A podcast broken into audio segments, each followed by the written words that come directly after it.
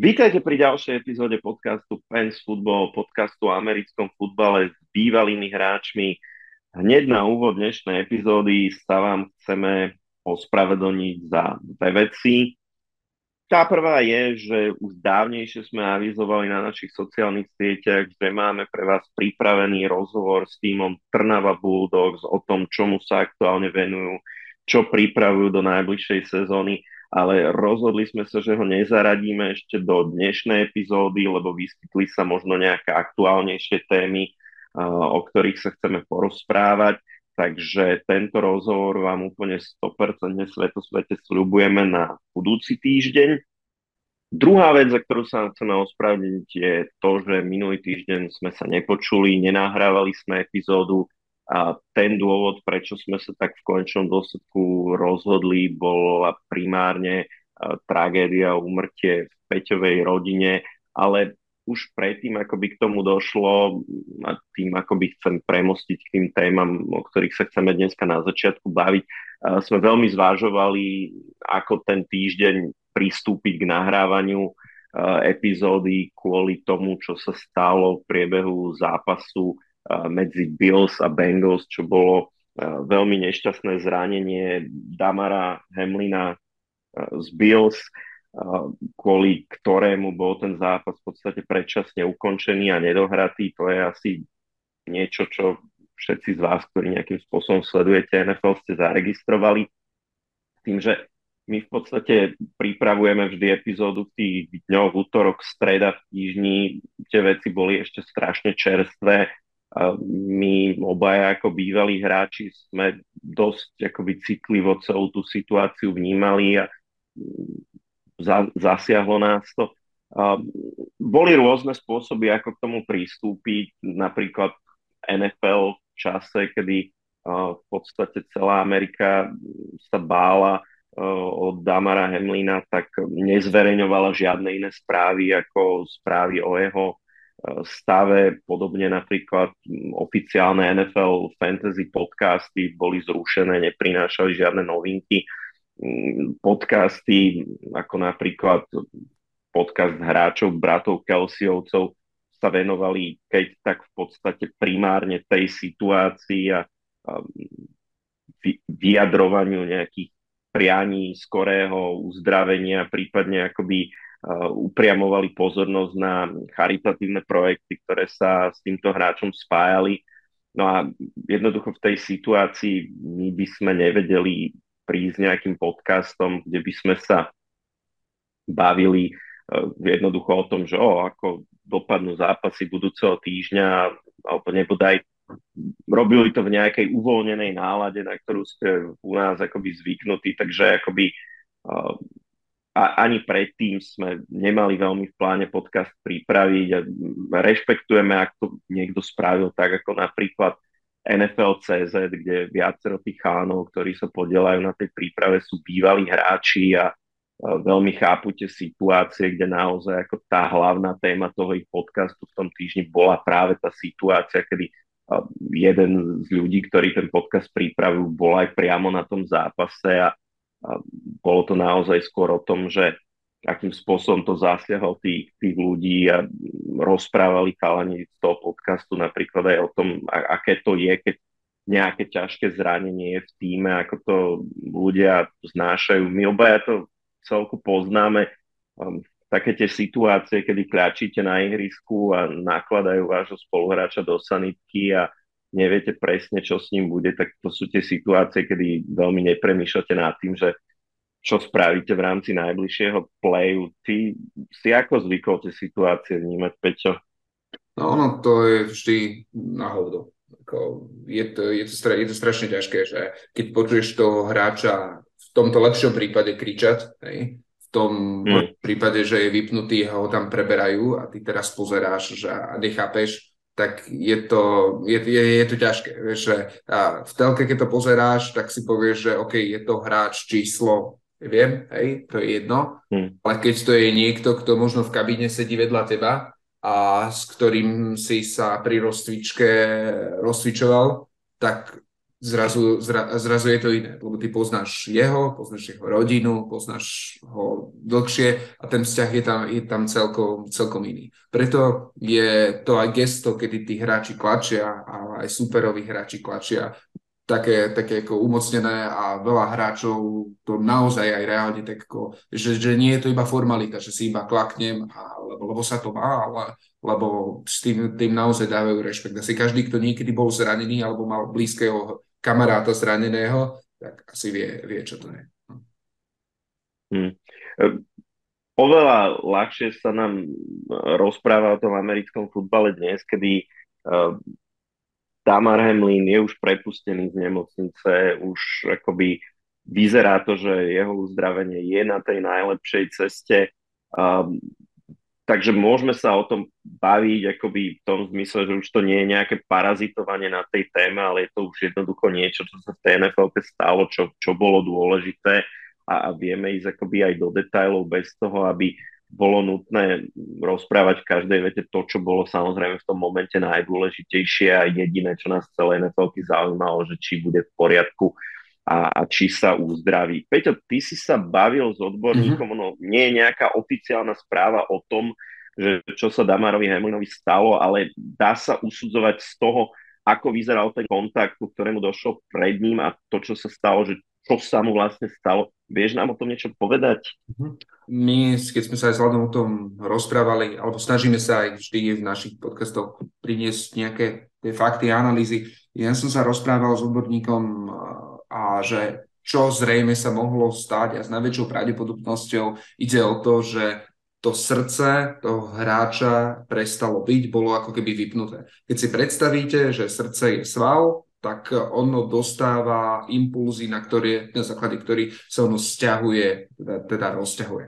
A keď si predstavíte tú frekvenciu, ako to srdce bije, tak v nejakom okamihu, mikrosekunde toho všetkého, ak je zasiahnutá jedna časť uh, práve v tej mikrosekunde, tak môže dojsť k tomu, že to doslova, to srdce sa vypne. Ja si to strašne laicky teraz rozprávam, ak tu je medzi nami nejaký kardiochirurg, tak ľudia nám napíšte a teda povedzte a možno na nás opravte, ale v tom laickom vnímaní je to také, že ak v správnej milisekunde udrete do správneho mikrobodu, tak normálne to vypnete, to srdce, ako keby ste ho vypli vypínačom a pravdepodobne s najväčšou podobnosťou toto sa stalo. Bad luck, akože jeden z kvadrilióna, hej, že dostal presne v ten čas, kedy nemal, do toho miesta, kedy nemal, silou, ktorú nemal, ranu a to vlastne ho vyplo. A to sme preto aj videli, že iba keď srdce prestalo byť, iba padol dozadu a začali ho, začali ho oživovať.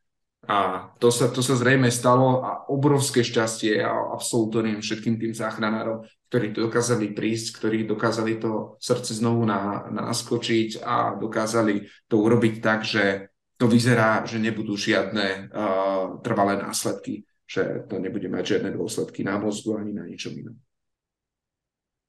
Ona, to, to bola naozaj veľmi, veľmi nešťastná vec a niečo také sme už akoby dlhší čas v nfl nevideli. Samozrejme nejaké tie zranenia skôr akoby charakteru rôznych zlomení, vyklbenín alebo aj otrasy mozgu, to, to je niečo, čo, čo tam vidí človek pomerne pravidelne. Je to, je to samozrejme tvrdý šport, ale keď vidíte niečo takéto, tak sa, tak sa zláknete.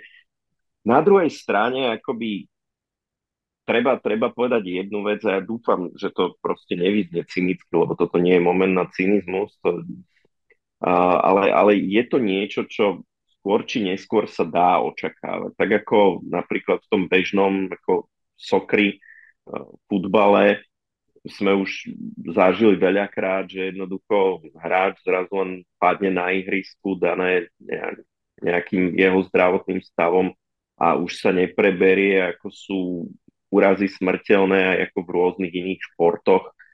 Ja spomeniem len akoby zažil som napríklad naživo na dostihoch tu v Bratislave, že jazdec spadol z konia, ten kôň nešťastne prebehol cez neho a bohužiaľ tam došlo k umrťu toho jazdca. Ja ešte si pamätám ako detsko aj z Československej hokejovej ligy, myslím, že sa to stalo v Košiciach na zápase, keď tam hráč tedajšieho Gotwaldova nešťastne narazil hlavou do mantinelu a jednoducho už potom po niekoľkých dňoch ako mu, nebolo pomoci. Ako stávajú sa tragické situácie tým, že je to taký tvrdý šport, ktorý jednak je veľmi fyzicky namáhavý a dva, teda akoby dochádza tam pomerne veľa kontaktu, tak môže, môže sa niečo také stať a bohužiaľ ono je to otázka času, akoby, um, že, že sa to kľudne môže, môže stať znova, akoby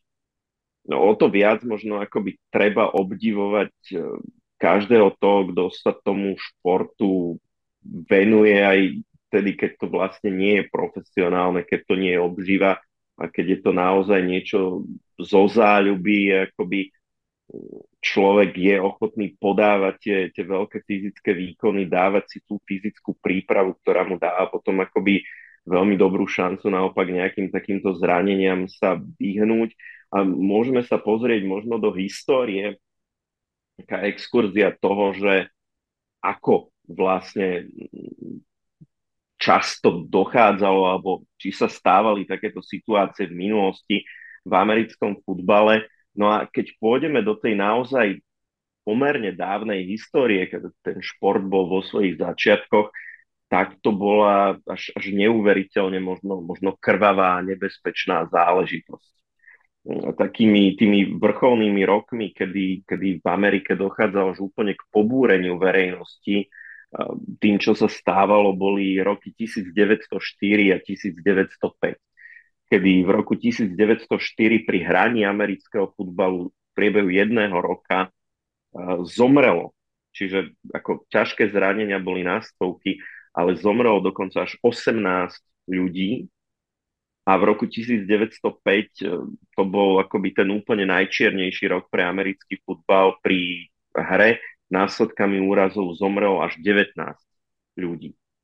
Vtedy to, hral sa ten šport už ako profesionálne, tak sa hrával na univerzitách, primárne teda na univerzitách a aj z univerzitného športu pochádzali všetky tieto umrtia.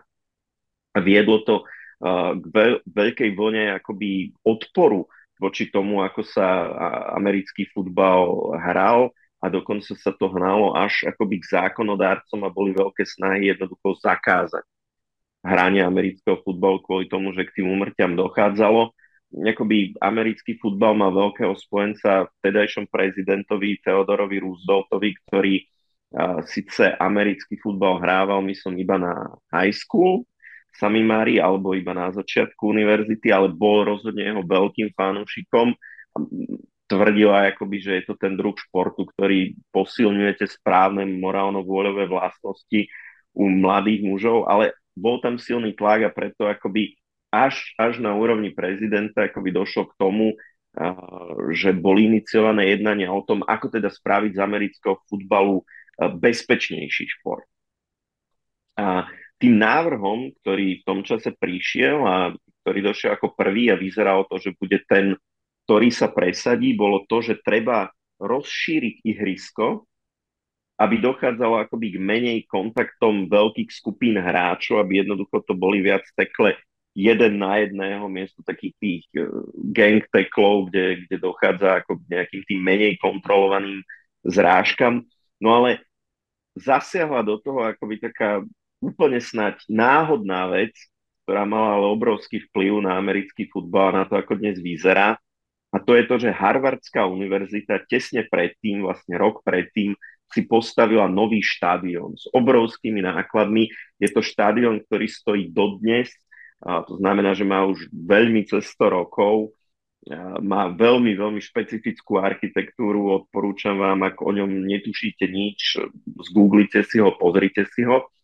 No a on ten štadión bol taký úzky, že neumožňoval výjsť v ústrety tým požiadavkám na to rozšírenie ihriska, ktoré v tom čase prišli.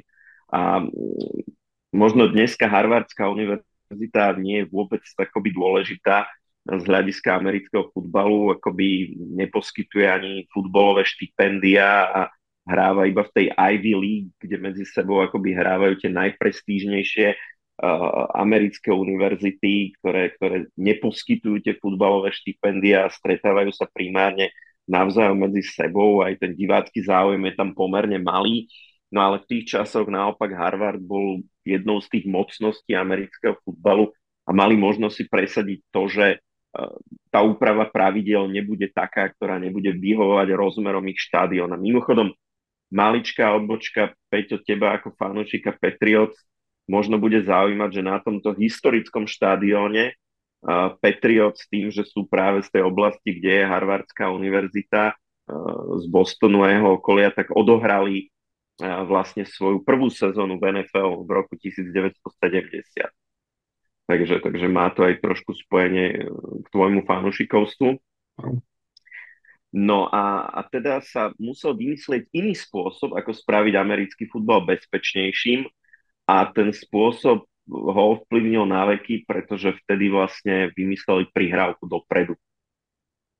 Dovtedy v americkom futbale sa podobne ako v rugby mohla lopta podávať a prihrávať iba dozadu a práve to, že prichádzalo k veľa úmrtiam, tak následkom toho vymysleli prihrávku dopredu, ktorá rozhodne ako ten šport aj zatraktívnila spravila z neho to, čím je dnes.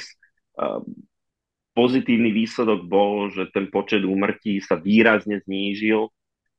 Nechcem, aby to vyznelo ironicky, ale v následujúcich rokoch priemer mŕtvych ročne klesol iba na 11 z tých skoro 20 rokmi predtým, takže robili sa potom ďalšie úpravy pravidel v roku 1909, tieto opäť zbezpečili, no a potom samozrejme prišiel veľký rozvoj akoby výstroje, ktorá, ktorá tlmila tie kontakty a zvyšovala ďalej bezpečnosť hráčov, rozvoj fyzickej prípravenosti. Napriek tomu, aj v histórii už tej samotnej modernej NFL a tých tímov, ktoré poznáme dnes a ktoré hrávajú, došlo k niekoľkým situáciám, že následkom situácií na ihrisku uh, zomreli hráči. Uh, v celej histórii NFL sa uvádza teda, že je jeden jediný prípad hráča, ktorý zomrel na ihrisku a to sa stalo v roku 1971. Uh, bol to wide receiver Lions Chuck Hughes, ktorý skolaboval v zápase proti Bears. Bola to naozaj situácia, kedy skôr akoby tie nešťastné úmrtia, ktoré vidíme v klasickom futbale. To znamená, akoby on jednoducho bežal nejakú rautu a keď sa z nej vracal späť do hadlu, bez toho, aby tam došlo k nejakému kontaktu, tak zrazu on skolaboval, spadol a bohužiaľ už sa mu nepodarilo pomôcť. Išlo o koronárnu trombózu to vyšetrenie neskôr ukázalo, že oni mali v rodine históriu srdcovo chorôb. Opäť je to taká situácia, o ktorej sa dá usudzovať, že už by k nej asi dnes neprišlo. Tak ako sú tí hráči akoby vyšetrovaní pred každou sezónou, aká je fyzická príprava, ako im jednoducho pľúca, srdce fungujú, tak zrejme niečo také by sa, by sa určite, určite odhalilo a taký hráč, ktorý by mal nejakú takúto predispozíciu, by pravdepodobne nehral. V každom prípade je to uvádzané jediné umrtie hráča, ku ktorému došlo na ihrisku uh, v zápase NFL. Uh, možno za zmienku stojí, že tento zápas sa normálne dohral, keďže netušili samotní hráči na ihrisku, čo sa deje, ich spoluhráč bol odvezený do nemocnice a teda zápas sa dohral. Ale prišiel k ďalším dvom úmrtiam akoby u hráčov dnešných tímov, ešte v rámci ligy AFL, predtým než došlo k zlúčeniu AFL a NFL dokopy. V roku 1963 to bol running back Kansas City Chiefs uh, Stan Johnson a to naozaj nebol len tak niekto, lebo to bol naozaj fantastický atlet, ktorý bol okrem toho, že bol teda hráčom Chiefs uh, aj držiteľom svetového rekordu v behu na 200 metrov, takže, takže takýto uh, rýchlik to bol a smrteľne sa zranil pri kick-off reterne uh, v zápase proti Houston Oilers. Kvízová otázka Houston Oilers, Peťo, ktorý dnešný tým? Jo, ja tu, sme, tu si rozprával už aj v predchádzajúcej epizóde, takže teraz uh, uh, viem, že potom, že Houston Oilers sa Houston tak, nie, Texans, lebo nie, teraz tak, sa... Texans sú nový expančný tým, ale Houston a. Oilers, tí sa stiahovali do Tennessee a po, a tam, po jednej a tam, sezóne. ich premenovali, lebo sa tam neťažila žiadna, sa, sa tam neťažila žiadna ropa. Tak, čiže, čiže dnešný Tennessee Titans, čiže vlastne nie je to zápas NFL, ale bol to zápas medzi Kansas City Chiefs a dnešnými Tennessee Titans. Um, utrpel zranenie krku pri tekli, pri kickov reterne a po desiatich dňoch zomrel v nemocnici. Uh, ešte tri roky predtým uh, ofenzívny guard uh, týmu New York Titans a teraz skúsim kvízová otázka, tušíš, o ktorý dnešný tým ide? Uh, ktorý ešte raz? New York Titans? New York Titans. Fúha, New York Titans, netuším. No, budeš sa čudovať, sú to Jets. O, Jets boli predtým Titans? Jets boli predtým Titans, takže bola situácia, že v New Yorku sme mali Giants a Titans. Dneska okay. máme Titans v Tennessee a, a v New Yorku už sú stíhačky. Čiže vlastne uh, ofenzívny guard dnešných Jets Howard Glenn si zlomil väzy v zápase opäť proti Houston Oilers, čiže títo nejakú zlú karmu so sebou nosili a taktiež zomrel po niekoľkých hodinách e, v nemocnici. No, e, sú to, sú to veľké tragédie, ale dá sa povedať, že napríklad tento typ zranení je naozaj do veľkej miery v dnešnom americkom futbale, ak nás náhodou počúvajú, nebodaj nejakí rodičia, ktorí premýšľajú, či svojim deťom dovolia hrať je eliminovaný veľmi dobrým výstrojom, tým, že je minimalizovaný kontakt, ktorý by mohol prinášať nejaké potenciálne zranenia. A, a treba povedať jednu vec, ako toto sú rozhodne tragédie, ale naozaj v zásade výnimočné veci, ku ktorým príde raz za dlhé desaťročia, tak ako sme si povedali pred chvíľkou, ako k ním dochádza aj v iných športoch, kde možno ani nie je až taká veľká úroveň toho fyzického kontaktu. Na druhej strane kádre tímov NFL sú plné akoby mladých mužov a my vieme dobre obaja z našej vlastnej skúsenosti, že mladí muži robia často hlúposti, lejú do seba alkohol alebo ešte horšie dávajú do seba iné veci, šoferujú nebezpečne za volantom a tak akoby umrtia v tímoch NFL sú na rozdiel od úmrtí priamo na ihrisku ako nie až tak veľmi výnimočnou záležitosťou. Napríklad uh, iba v tejto sezóne zomreli až traja hráči, uh, ktorí boli v tom čase, kedy k tomu úmrtiu došlo na súpiskách tímov NFL. Uh, v jednom prípade išlo o autohaváriu, v jednom prípade išlo predávkovanie a tá tretia situácia, tej sme sa venovali trošku obšírnejšie aj v našom podcaste.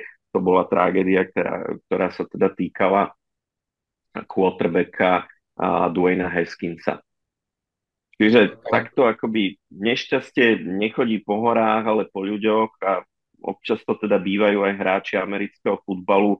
V našich končinách ešte tých drevených časoch, úplných začiatkoch Českej ligy došlo k jednej tragédii mm, v rámci, v rámci týmu Brno Alligators um, a podobne akoby je niekoľko hráčov aj v rámci slovenských tímov, ktorí bohužiaľ tento svet opustili uh, počas ich aktívnej kariéry a um, na ich počest sa usporiadavajú rôzne memoriály a turnaje Spomeňme napríklad výnimočnú osobnosť Viktora Kinsela z Nitra Knights alebo hráč zvolen Patriots Lukáš Kopčan. Čiže vyskytujú sa tragédie občas akoby mimo súťažné, občas, občas staje sa na ihrisku. A je, to, je, to, je to tvrdý šport, tvrdý chlapov, ale zase na druhej strane treba povedať, áno, je to niečo, čo sa deje aj v iných športoch nie je to niečo, čo by, čo by sa týkalo vyslovene, vyslovene amerického futbalu. No, dá sa z toho, čo, čo rozprávaš, že povedať, že asi v každom športe, ja neviem, podľa mňa aj pri šachu sa nájdú, nájdú nejaké situácii, nie priamo pri, pri partii, ale možno aj pri partii mohol niekto, niekto skolabovať. Je to asi, keď človek nič nerobí jedne vtedy a sa asi, asi, asi nič nedeje je strašne dôležité, ja si hrozne vážim to, že aj jak sa pristupuje k jednotlivým stradeniam a že niekedy to možno ide na tú dynamiku hry, ale keď majú v tom, v tom dôchodku byť hráči, ktorí si ten dôchodok nemajú užiť, tak potom to není úplne to, to, to správe. Ale uh, my sme teraz venovali dosť uh, tej takej veľmi zaujímavej uh, časti, ktorú asi len tak nikde nebudete počuť, alebo je moment veľmi ťažké si to dopatrať, naštudovať a asi nie každý sa z vás do toho, do, do toho pustí, tak vidíte, že aj keď je to takýto tvrdý šport, nie je to zrejme asi ten najnebezpečnejší šport. A ak váhate nad tým, že či sa po, týchto, po tomto, čo ste videli, do toho pustiť alebo nepustiť, určite odporúčam, hej, je, je, je, je, je to fantastický šport, ktorý vás ocelí, ktorý vás, vás posilní a ktorý vám určite pomôže ako pri kondičke, ak takisto, takisto aj mentálne, lebo je to veľa o, o hre, hre hlavou. A máš okrem týchto vecí pripravené pre nás e, nejaké veci, ktoré hýbu tým svetom NFL za tie posledné dva dní, lebo už sa blížime k super wildcard e, víkendu? Jasné, mám novinky, ale ešte než k ním prídeme, tak skúsme dať nejakú našu osobnú skúsenosť, nech to možno trochu v úvodzovkách odľahčíme, nech teda ukážeme, že, že nemusí naozaj byť ten americký futbal len o nejakých zlomených väzoch alebo neviem čo. Ty si mal aké najhoršie zranenie v rámci tvojej aktívnej kariéry? No, Dajme no, naše štand... skúsenosti osobné. Tak štandardne koleno a celko. Tiež som bežal, tréner mi povedal, že e, z pozícii linebackera, že že boha, neviete tam toho quarterbacka zložiť, chcem vidieť riadny plíc, tak som do toho dal všetko a, a až, až mocno. Ale to bolo tiež tým, že to bola moja vida, lebo ako som neskôr potom zistil, keď sme hrávali v Trnave s americkými trénermi, nesprávnym spôsobom som behával. Takže že to, to, to, bol, to bola tá vec, ktorá mi privodila toto zranenie. Tak, ja som asi tiež, že nejaké natiahnuté väzy v kolene, nejaká zlomená ruka, nejaký natrhnutý sval a to som sa tomu venoval asi tak milión rokov. To naozaj, keby som tak dlho hrával šach, tak tam si tiež asi privodím nejaké, nejaké zranenia. Inak ja som ešte ako dieťa hrával závodne šach a teda medzi šachistami sa rozprávala taká, neviem, či je to urban legend alebo reálna príhoda o chlapíkovi, ktorý zaspal počas partie, spadla mu hlava na šachovnicu a o strelca si vypichol oko. Ježiš Maria, Takže on ho prišiel. Kokos, to teraz teda už ideme, ideme do tak, takých tých, tých takých, že, že, že absurdy, ale, ale hej, no, kokos, prísť o oko pri šachu, tak to, to, sa, to sa mi že nechce veriť, ale všetko, všetko je asi možné, no. No, ale poďme teda, teraz, teraz mám pocit, že som to, to už vyrobil strašne depresívne, tak, tak poďme no. to nejak akoby odľahčiť a dajme si nejaké aktuálne novinky a teda čím, čím optimistickejším začať ako tým, že nejakí ľudia prišli o robotu? Áno. no. Black Monday Sorry. sa uradoval. No. Áno.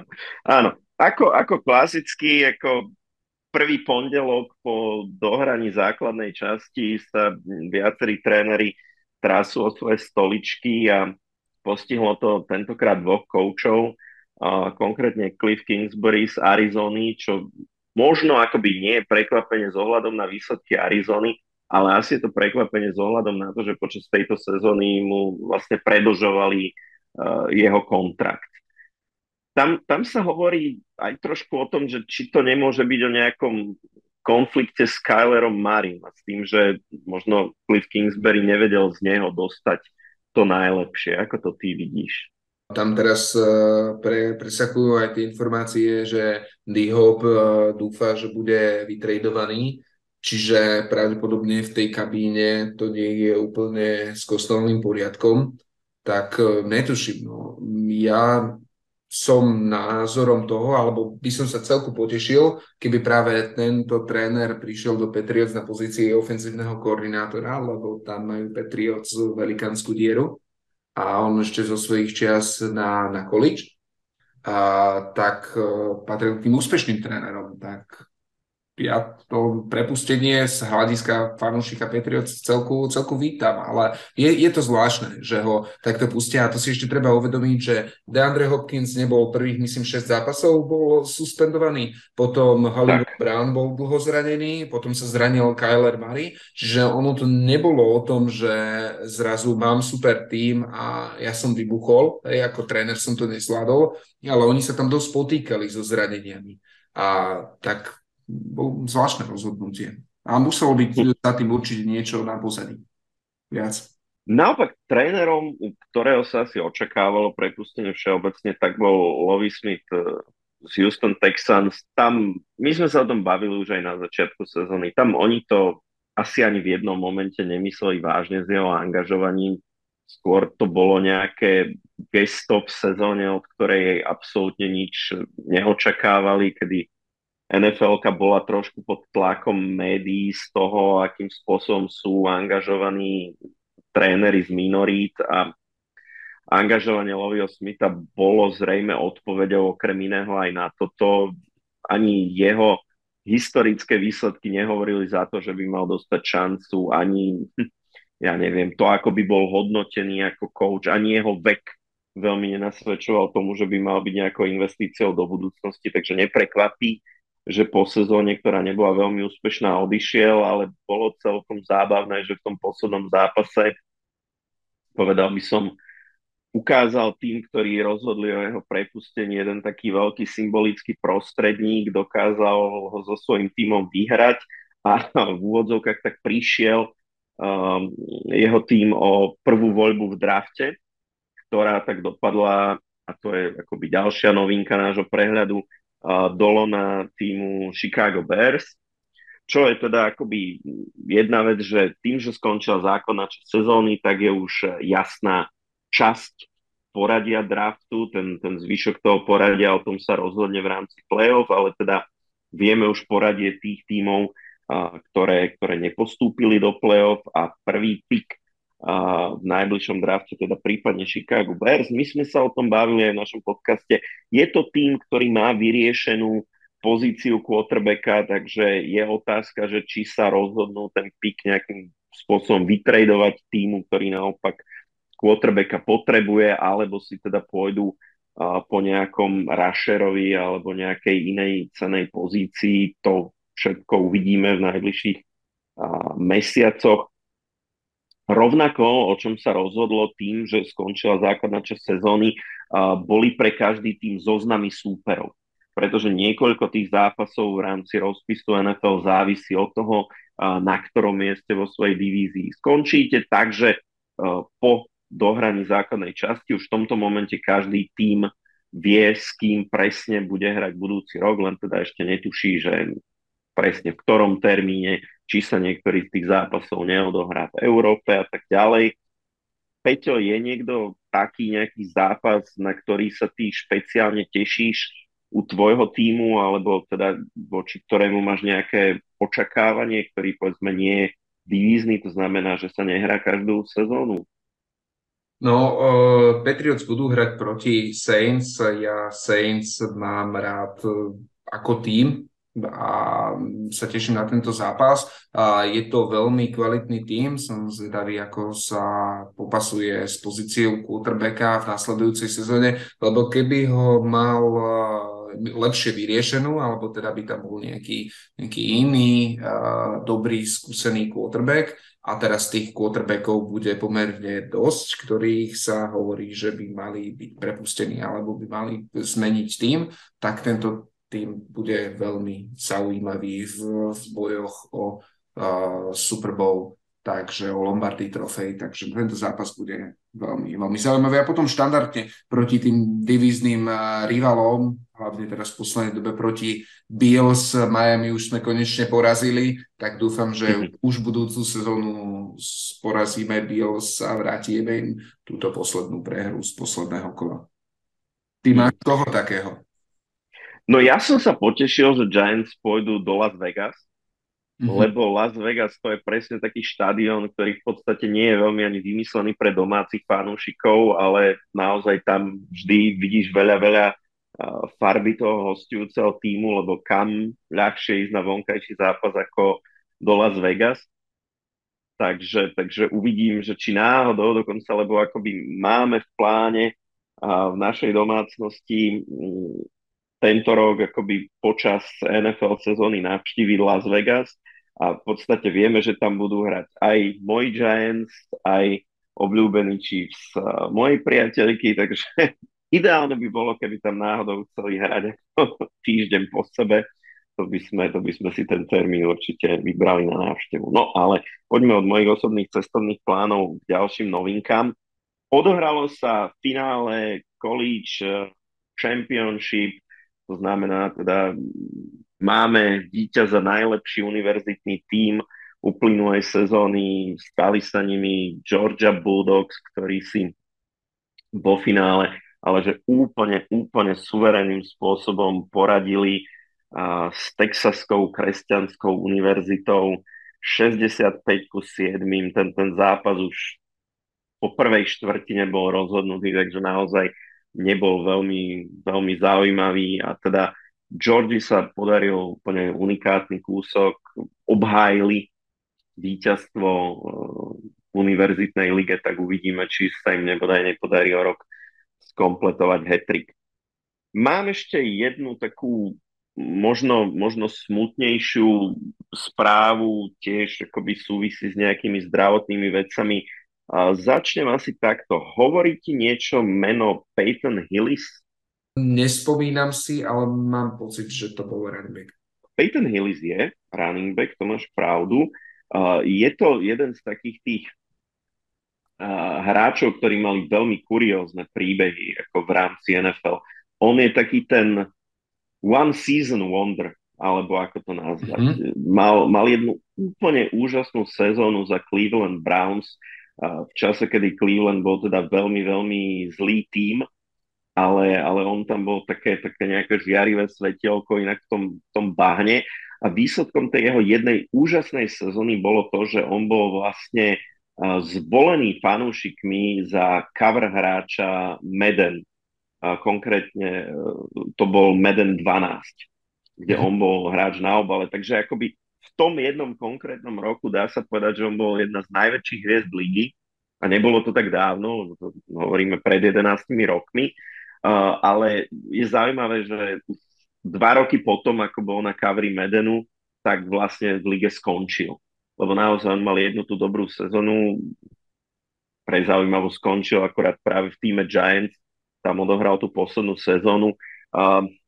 Je momentálne v nemocnici v kritickom stave, kedy uh, do, dostal sa do neho tým, že utrpel zranenia, kedy zachraňoval uh, svoje topiace sa deti, čiže v podstate takýto mm-hmm. hrdinský čin spravil, ako tie deti dokázal zachrániť, ale on sám utrpel také zranenia, že je momentálne v kritickom stave v nemocnici, takže tak ako sme pred týždňom dúfali, že všetko dopadne dobre u Damara Hamlina, tak dúfajme teraz, že u Peytona sa všetko dopadne dobre a no a, poďme, poďme na niečo menej negatívne, aj keď to s tými negatívnymi vecami ešte súvisí. Uh, môže nastať veľmi kuriózna situácia uh, vo finále konferencie AFC. Tým, že zápas medzi Bills a Bengals bol zrušený, tak e, vlastne NFL usúdila, že niektoré z tímov boli do istej miery znevýhodnené pri tom, ako mali šancu vyhrať konferenciu a v konečnom dôsledku tým, že vlastne Chiefs vyhrali svoj posledný zápas, tak sa to týkalo akoby situácie medzi Chiefs a Bills. Lebo keby vlastne Bills ten zrušený zápas vyhrali, tak tiež mohli teoreticky byť vlastne prvým nasadeným tímom konferencie, tak ako teraz sú Chiefs. No a boli by tým pádom znevýhodnení v prípade finálového zápasu konferencie, ak by mali hrať práve proti Chiefs, lebo vlastne by prišli o možnosť vlastne výhody domáceho prostredia. Takže NFL sa rozhodla, že v prípade, že finále konferencie AFC bude práve medzi týmami Chiefs a Bills, tak sa bude hrať na neutrálnom ihrisku. Neviem ešte v tomto momente, či je rozhodnuté o tom mieste, to by bolo možno ani predčasné, ak ešte sa nevie, či vôbec k tomu zápasu dojde, ale hovorí sa, že práve v Las Vegas by sa teoreticky ten zápas mohol odohrať. Takže hoci Chiefs majú akoby pozíciu jednotky v konferencii, ak by hrali finále konferencie proti Bills, tak tento zápas sa bude hrať na neutrálnom ihrisku. No a keď sme pri nejakých následkoch zrušenia zápasu medzi Bills a Bengals, ty si náš fantasy expert, preskočme dneska ako, a povenujeme sa fantasy už v tejto mhm. časti. Ono to malo dopad e, aj na fantasy futbol. Aký?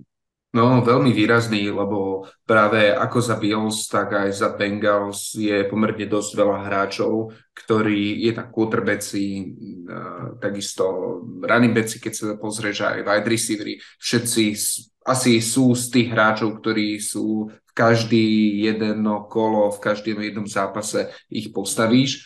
A v tomto zápase, tým, že zápas bol zrušený, tak automaticky všetci tí hráči získavali dolu. Bez ohľadu na to, či v danom zápase naskorovali niečo, nabehali niečo alebo čokoľvek sa tam udialo, všetci dostali by default nulu s tým, že bolo pozornenie alebo teda odporúčanie, že lokálny admin alebo admin danej ligy to vie kompenzovať podľa toho, ako sa v rámci ligy dohodnú ale ako keby uh, eh, NFL na stránke teda nfl.com, keď rozprávame o týchto fantasy ligách, dali od toho ruky preč a nechali to v rukách lokálnych adminov, čo mohlo vplyvniť pomerne dosť veľa finálových zápasov. No ale našťastie v tej našej fantasy lige to neovplyvnilo uh, to finále, tie ostatné zápasy to ovplyvnilo, ale tak najdôležitejší v tom bol ten zápas o finále a tam sa, teraz pochválim, prečo nie, sa mi podarilo vyhrať i napriek tomu, že uh, T. Higgins, ktorého som mal v zostave, teda nahral nulu. Tak veľmi suverénne si obhájil pozíciu nášho fantasy experta a s obrovským náskokom napriek tomu, že vlastne ešte si akoby v úvodzovkách prišiel o nejaké body, tak, tak si vyhral ten finálový zápas. Um, takže takže ak, ak chce niekto lepšie potvrdenie toho, že má zmysel uh, počúvať tie fantasy typy, ktoré sa od teba počas fantasy sezóny môžu každý týždeň dozvedieť, tak tu je to najlepšie naozaj takto verejne dokázať, že to, to, v čom tvrdí, že si expert, tak tomu aj naozaj rozumieš, takže uvidíme, či v budúcej sezóne fantasy futbolu rozhodne ligu zopakujeme a všetci, čo hrali s nami, aj ďalší prípadne ste, ste vítaní zahrať si s nami a pokúsiť sa Peťa zosadiť e, z trónu fantasy kráľa. No a to je všetko z noviniek a poďme sa teda povenovať e, zápasom Super Wildcard kola.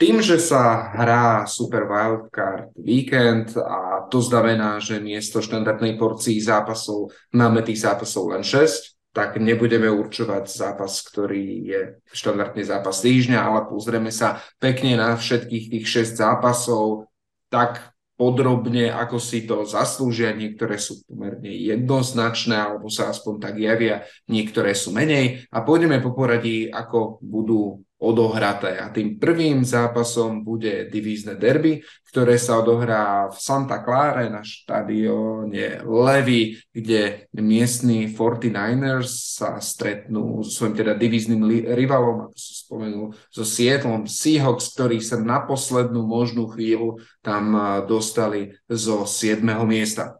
A tento... Môžem, môžem ti len skočiť do reči a pochváliť, že to geografické okienko ohľadom štadióna. Úplne fantasticky pripravené. Hej, hej, som si to tu ešte som si to napísal, aby som to správne povedal a som dúfal, že si to všimneš a ďakujem, ďakujem. Pri ostatných tímoch to nemám tak napísané, tak aby som man- manažoval tvoje očakávania, ale aj o týždeň máme podcast, tak si znovu pripravím nejaký taký štadión a pravdepodobne ten tím, ktorý hrá v Kansase, nie, ja viem, Kansas City, tak, tak na to sa zameriam. Ale teda poďme, poďme na, ten, na ten zápas, lebo je to jeden z tých zápasov, kde mi potenciálne by mohol byť aj upset, lebo je, tak jednak je to playoff, jednak je to divízne derby a jednak 49ers eh, majú na pozícii quarterbacka majú nováčika. A 49ers sú v tomto zápase obrovským favoritom. Je ich defenzíva je veľmi dominantná v posledných, eh, v posledných kolách a celkové aj útok, a teraz ešte aj s navráteným eh, Dibo Samuelom je pomerne silný. A pozeral som sa na zápasy teda Seahawks, ako, ako by teda mohli poraziť 49ers a čo, čo je ten recept, ktorý potenciálne by uh, im v tomto mohol pomôcť. A keď som prechádzal tých 17 zápasov, ktoré odohrali, som si ich rozdelil na tie, ktoré teda vyhrali a ktoré prehrali. A keď sa pozrieš na tie, ktoré vyhrali, tak tam mali aj týmy ako Chargers, alebo keď porazili Denver so svojou silnou obranou, a samozrejme tie prehrali, dvakrát hrali s 49ers a v týchto zápasoch prehrali. Tak. A hľadal som tam nejaké vzorce alebo niečo, na základe čoho by sme sa tak že vedeli odpichnúť a pomôcť Pítovi Kerolovi, my dvaja, Pítovi Kerolovi, ako porazí 49ers, hej. A... Hej, hej, volal, ale bol si vtedy preč, tak on pýtal sa, že, že či mu vieš niečo poradiť, slúbil som, že zavoláš späť ale volal z tak som zrušil, zrušil. Ale nie, ale po, po, poďme späť, že s Seattle, čo je zaujímavé, či v zápasoch vyhráva, alebo či v zápasoch prehráva, približne má rovnaký počet takých tých yardov, ktorý nahrá vzduchom. Sa to pohybuje tých 240 do 260 yardov, v priemere sa to, to hýbe, ale asi, asi v tomto takte fungujú či už vyhrajú alebo prehrajú. Velikánsky rozdiel je v tom, koľko nabehajú po zemi. V zápasoch, ktoré, ktorým sa Sietlu podarilo vyhrať, je, je ako keby, ten rukopis je tam taký, že v priemere nabehajú viac ako 150 yardov po zemi. Ako náhle sa im toto nepodarí, nepodarí sa im establishnúť eh, beh, tak v takom prípade v tom zápase prehrávajú.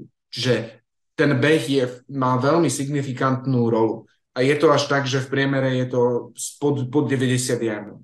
Čiže kľúčom pre Seattle, ako uhrať proti 49ers niečo a vrátiť sa na tú teda výťaznú vlnu, je establishnúť beh. Pozeral som sa preto na to, že ako Seattle je jednak na tom proti veľmi silným defenzívam a ako je 49ers na to proti týmom, ktorí sa primárne snažia proti ním, proti nej behať. No a tamto bohužiaľ pre Seattle vyzerá tak, že som spomínal, že Seattle sa s 49ers stretli dvakrát. Raz sa Seattle podarilo nabehať 70 yardov, v druhý krát len 36. Tak som ale povedal, že OK, možno to boli blbé dva dní. Tak sa poďme pozrieť na týmy, ktoré hrali už proti 49ers a vieme o nich, že skrátka vedia behať. Ako napríklad Atlanta, alebo ako bola Panthers, keď tam ešte Christian McCaffrey bol, alebo Las Vegas Raiders, Josh Jacobs, fantastická sezóna. A tam to vyzerá asi tak, že uh, Tyrell Aljair 51 yardov, Christian McGaffrey 54 yardov, jo, Josh Jacobs 69 yardov. Skrátka proti 49ers sa absolútne behať nedá. Hej. A keď toto má byť jeden z tých hlavných kľúčov, čo Sietlu dokáže, dokáže pomôcť, dokáže, vy, dokáže vyhrať zápasy, aby práve DK Metcalf a Tyler Rocket mali tam väčší priestor na to, aby sa mohli uvoľniť, aby sa mohli presadiť pomocou big plays, lebo to je niečo, čo v zase, že na Sietlu, pardon, na 49ers funguje. Len tým pádom potrebuješ nejakých hráčov stiahnuť do boxov, tak to nemyslím, že sa tu Sietlu podarí a v tomto zápase ja teda idem za 49ers. Veľmi by som bol prekvapený, keby teda nevyhrali. Ale hovorím, sú tam tie dva faktory, ktoré to ovplyvniť môžu a to je, že Pete Carroll nájde nejaký perfektný spôsob, ako, ako rozbehať, a rozbehať svoj útok. A druhá vec, a podľa mňa, a toto je tá vec, pre ktorú napríklad ja 49ers ani netypujem, že sa dostanú treba až do Super Bowlu, je tá pozícia quarterbacka. Lebo je iné, keď si underdog a teraz ti povedia, Purdy mu povedia, chod na ihrisko a urob najlepšie, čo dokážeš. Alebo teraz, keď si vyhral prakticky všetky svoje zápasy, ideš do play-off a všetci ti povedia, a teraz očakávame, že musíš vyhrať. Takže že toto zase je tlak, ktorý zatiaľ doteraz tento quarterback mladičky nezažil a to môže tiež eh, byť jedna z tých vecí, ktoré môže rozhodnúť, že sa ten chalán v tom zápase zosype. Ako neočakávam to veľmi proti, práve proti Seahawks, ale veľmi by ma prekvapilo, keby to tento chalán dotiahol až do Super Bowlu. Takže za mňa 49ers, neviem ako ty to vidíš, alebo čo si ty ho písal Pitovi Carrollovi? Po- povedal som mu, že, že sa mu ozveš, ale uh, ono, ono paradoxne na, na druhej strane oproti Brokovu, Brokovi Purdymu bude stať e, vekom veľmi, veľmi skúsený quarterback uh, Gino Smith, ale paradoxne ten nastúpi tiež iba do svojho prvého playoff zápasu v živote, takže on tiež uh, akoby nepozná ten tlak playoff, aj keď bude to mať naozaj zjednodušené tým, že Seattle ide do tohto zápasu ako veľký outsider. Ono, jedna vec, o ktorej si hovoril veľa, je behová hra a, a treba povedať, tá známa trénerská múdrosť hovorí, že behová hra je v play-off dvakrát taká dôležitá ako regular season. Predsa len tak ako štandardne každý Slovák vie, že play-off hokej vyzerá trošku ináč, ako ten, čo sa hrá cez bežnú sezónu, tak ono je to tak aj s americkým futbalom. Jednoducho oveľa viac sa snažíš vyhnúť sa chybám, ku ktorým predsa len dochádza častejšie akoby pri pásoch lebo vtedy môžeš byť seknutý, pambuješ, môžeš hodiť interception. Oveľa viac potrebuješ kontrolovať hodiny, nepúšťať supera do útoku a toto sú tie možnosti, ktoré ti dáva behová hra. Čiže naozaj to je jedna z tých úplne klasických klišé, ako poučiek, čo budeš počuť, jednoducho playoff je beh oveľa dôležitejší. Paradoxne, Videl som nejaké a čítal nejaké štúdie, ktoré vyhodnocujú veľké, veľké časové rady historické a hovoria, že to tak možno ani len nie je, ale rovnako tie isté štúdia hovoria, že vlastne ajsovať kickera, že volať na konci zápasu timeout pre, tesne predtým, ako ide kopať, je nezmysel a že to nemá žiadny vplyv, aj tak to robia všetci tréneri v NFL. Čiže budem, ak, ak to hovoria všetci tréneri, ja tej poučke budem veriť, lebo znie úplne logicky.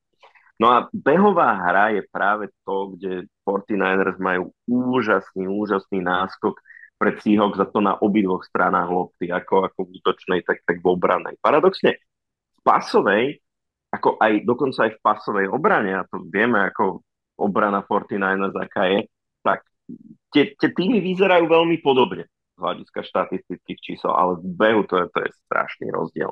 V útoku majú 49ers o 300 yardov a 8 touchdownov viac, ale behová defenzíva. Seahawks dovolili skoro dvojnásobok yardov aj touchdownov a ako, ako 49ers. Na, na zemi nemajú šancu. V tom poslednom týždni proti ním Cam Akers, ktorého naozaj ja osobne nemám ako špičkového running backa, tak ten proti ním nabehal viac ako 100 yardov tak čo spraví kombinácia Dua Krishna McCaffreyho um, s Elijah Mitchellom, ktorý by the way nielen Debo Samuel, ale aj Elijah Mitchell budú na tento zápas už späť. To, sú, to je podľa mňa obrovská posila. Hej, ako, hlavne to, že CMC na to nebude sám, že, že bude mať možnosť akoby um, tréner uh, 49ers využívať aj iné zbranie, nielen jeho, lebo predsa on nie je stavaný na to, aby odťahal celý zápas a bolo to vidieť v posledných kolách základnej časti. Povedzme si jednu vec. Seahawks ani len nemali byť v tom playoff. Oni v poslednom kole okrem iného potrebovali vyhrať proti slabúčkým, rozpadnutým Rams.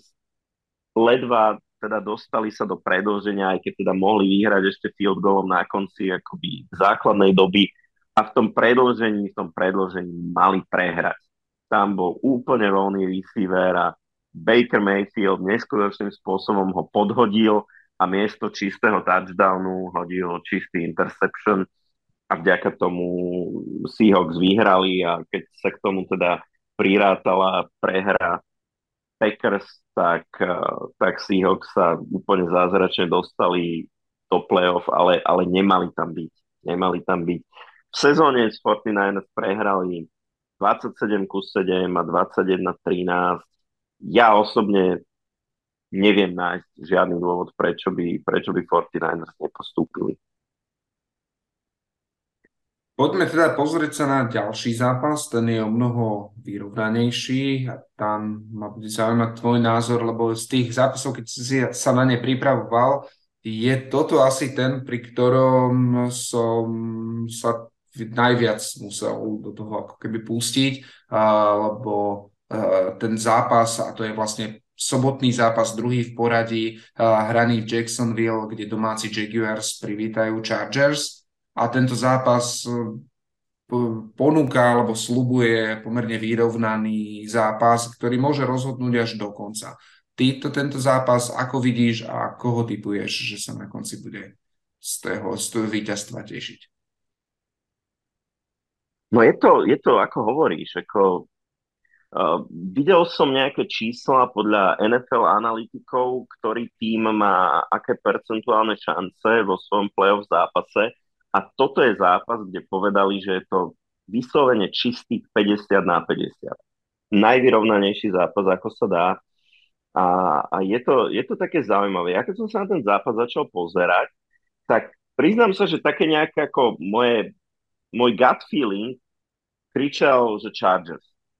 Lebo mám ich proste zafixovaných ako lepší tým, keby proste nedošlo ku všetkým tým zraneniam, tak by som ich mal zafixovaný ako tým, ktorý fakt môže hrať uh, o Super Bowl. Oni boli dokonca akoby v rámci AFC môj predsezónny typ, alebo náš spoločný uh, na mhm. zástupcu AFC v Super Bowle. Potom teda prišiel k tým zraneniam, ale napríklad akoby časť tých hráčov, ktorých chýbala počas sezóny, tak sa už uzdravili, ako napríklad receivery Keenan Allen, Mike Williams, veľké zbranie Justina Herberta ono, keď sa pozrieš na štatistiky Justina Herberta a Trevora Lorenza zo sezóny, tak oni vyzerajú prekvapivo až, až veľmi podobne. Hej? Ale hovoril som si predsa, ten Herbert tam veľkú časť sezóny tých dvoch najlepších receiverov nemal. Bolo vidno, že keď sa potom vrátili, tak Chargers sa zlepšili. V podstate aj to, že oni na konci sa dotiahli do play-off, tak tam akože aj celkom akoby slušná forma bola ale, ale potom som sa začal pozerať na to bližšie a, a začal mi tam vyskakovať také obrovské otázniky. Ten najväčší pre mňa asi je to, že Chargers za celú sezónu nedokázali poraziť nikoho silného. Oni naozaj všetky tie víťazstvá, čo majú v celej sezóne, tak to je nad e, proste podpriemernými alebo v tom najlepšom prípade ako priemernými týmami. Ďalší ten otáznik je, že im vôbec, ale vôbec nefunguje behová hra. A to napriek tomu, že majú Ekelera, jednoducho radšej to na ňo hádžu, ako keby ho nechali behať, pretože tá ich lajna je naozaj postavená primárne na, na pásovú protekciu a nevie jednoducho vyrábať tie, tie, tie lejny na behanie. Jaguars robia priemere na beh o yard skoro, 0,9 yardu, viac. To, to, je fakt veľký rozdiel. A rovnako sú lepší v behovej obrane. Keď sa pozrieme na pasovú obranu, tak ono to tak na začiatku možno vyznie, že a Chargers sú lepší, dovolili oveľa menej yardov a, ako Jaguars, ale potom sa človek pozrie a uvidí, že vlastne oproti ním superi oveľa menej hádžu. A keď sa pozriem na také veci ako pomer touchdownov voči interceptions, čo je veľmi akoby dôležité pre pásovú obranu ukazovateľ, alebo koľko yardov získavajú súperi v priemere jedným pásovým pokusom, tak zrazu je to, je to úplne podobné.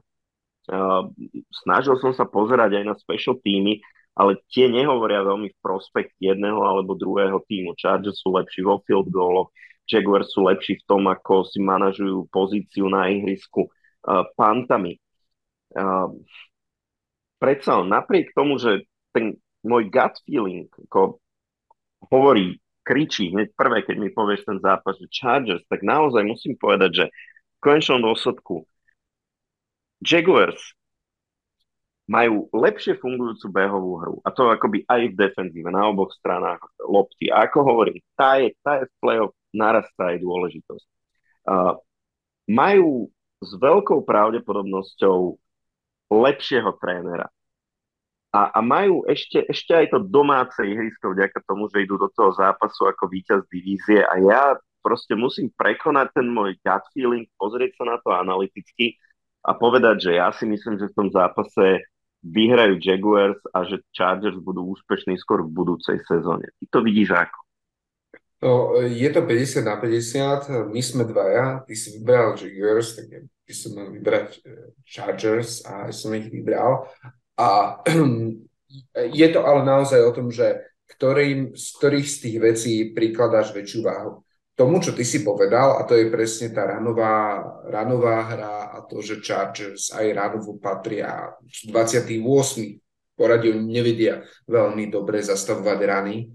Sa, ja napríklad to pozíciu k pozíciu head coacha vnímam výrazne v prospech Jaguars. Tak Pederson dokázal urobiť, nech sa hovorí, že z hovna upliec, upliec bič, v prípade Eagles, ktorí boli underdog v celém playoff a aj Patriots zrušili v tom finále, objektívne treba povedať, a perfektne to vymyslel. Hej. A to teraz sa nechcem dotknúť ako fanúšikov Eagles, keď asi tebe to nevadí, ako fanúšikov ale, ale akože naozaj ten tým nebol ten, ktorý by pre playoff by sme povedali, že ten Super Bowl vyhrá. Hej, a vyhral. Takže to, toto je ten jeden faktor. Ten druhý faktor, ktorý rozpráva v prospech Chargers a ja keď som sa mal na týchto miskách prikláňať, som sa prikláňal viac k nemu, je to, že uh, Jacksonville, ak má slabinu v defenzíve, tak je to slabina v tom, že pom- dovolia pomerne veľmi veľa yardov. Jak Chargers sú 28, tak títo sú 28 v pásovej defenzíve a Chargers sú, patria k tým tímom, ktorí tých yardov nahádzajú, vedia nahádzať veľmi veľa, vedia sa presadzovať vzduchom, lebo tam máš to kombo Ekeler, uh, Mike Williams, Keenan Allen a je ich tam uh, Josh Palmer a ešte kopu ďalších, cez ktorých to uh, vie Herbert hrať. A keď som pozrel na tú formu, ktorú majú Jaguars z tých posledných 9 zápasov, oni z nich 7 vyhrali. A z tých, ktorých, e, z tých deviatich zápasov, ktorí oni vyhrali, sa stretli s troma týmami, o ktorých by sa dalo povedať, že sú uh, pass first offense, čiže viacej hádžu ako behajú. Sú to Chiefs, s tými prehrali 17 ku 27. Povedal by som, že sú to Lions, tí, s tými prehrali 14 ku 40. A dajme tomu, že aj Cowboys, i keď tam to nie, úplne nie je jednoznačné, treba zakopriť číslo, lebo Cowboys aj dosť behajú. Tam síce vyhrali, mm. ale vyhrali v predložení po pick six uh, od uh, Daga pre, pre Preskota. Čiže ak hrajú proti týmom, ktoré si to veľa, veľa hádže, tak proti týmom sa v tých posledných zápasoch i napriek tej forme nepresadili. A preto ja idem za Chargers. Aj v tom zápase, kedy oni dvaja sa, tieto dva týmy sa stretli na začiatku sezóny, tak síce Jaguars vyhrali, ale to boli ešte z Chargers bez Keenana Allena, čo je veľký uh, diferenciátor v, v útoku Chargers. Takže ja skorej verím tomuto útoku, ale vôbec ma neprekapilo, keby Jaguars vyhrali. Oni sú neskutočne nevyspytateľní na tento zápas, rovnako ako môže skončiť blowoutom na jednej strane, aj na druhej strane, rovnako tento zápas môže skončiť aj tým, že pôjde sa do predlženia a bude to obrovská prestrelka, lebo spomaly z každého driveu sa skoruje. Ale to, čo by som asi tu následoval, je presne ranová hra Jaguars, coaching, coaching eh, Daga Petersona versus uh, paso, pasový útok Chargers proti, proti obrane Jaguars a kto to lepšie, e, komu sa to podarí lepšie uh, exekuovať v tom zápase, tieto ich silné, silné stránky, tak ten vyhrá. A ja v tomto tesnom teda zápase idem, idem za Chargers. Tak som, som rád, že si to povedal takto, lebo ono takéto vyjadrenie, že že komu sa podarí lepšie zexekovať svoje silné stránky, ten výhra, to je taký pekný alibizmus, lebo to budeš mať vždy pravdu, hej? Vždy ty povedať, že tí víťazí to zexekovali áno, lepšie. Áno, áno, áno, ja, ja, ja no, To občas niektorí, niektorí analytici robia takéto, hey, také, hey, takéto hey. alibistické hey. zjednodušenia. Dobre, a Môžeme ísť na ďalší zápas. Poďme na ďalší zápas. Ďalší zápas je prvý zápas, ktorý sa bude hrať e, v nedelu, bude sa hrať o 19. Domáci Bills budú hrať proti Dolphins. Tento zápas je, bude pomerne jednoznačný a to najmä preto, lebo Dolphins nebudú hrať s Tuom, ale nastúpi ako na pozícii quarterback, dokonca ani nie tedy Bridgewater, ale Skyler Thompson, tento hráč je teda tretí v poradí, keď bol ako starter v posledných dvoch zápasoch, ktorých teda, teda hral, nastúpil proti Patriots, pri, proti ktorým nahádzal 104 yardov, proti Jets 150 yardov, v tom druhom zápase proti Jets tam nepridal ani touchdown. A úprimne povedané, že keby za Jets na pozícii quarterbacka Flacco nehral tak katastrofálne ako hral, tak Miami nepostupia ani do tohto playoff a osobne by som tam skorej preferoval, samozrejme Patriots, ale keď nie tých, tak radšej Steelers, ten zápas bol o mnoho uh, zaujímavejší. Takže ja v tomto zápase idem za Bills a idem za Bills kvôli tomu, že neverím, že sa útoku Dolphins podarí akokoľvek presadiť i napriek tomu, akých perfektných hráčov tam na pozícii wide receiverov má. Bills určite sa presadia, ale takisto ako som hovoril u 49ers, že som veľmi skeptický s postupom do Super Bowlu. Musím povedať, že aj u, u Bills nie som tá nejaká moja confidence toho, že áno, uvidíme ich v Super Bowle, nie je, nie je nejak veľká a možno ani nie v AFC Championship uh, game lebo v tých posledných zápasoch naozaj nehrajú veľmi oslnivo, ako, ako v defenzíve, tak aj v tej ofenzíve to, to úplne nie je také, ako sme boli zvyknutí e, z predchádzajúcich zápasov a z predchádzajúcich sezón.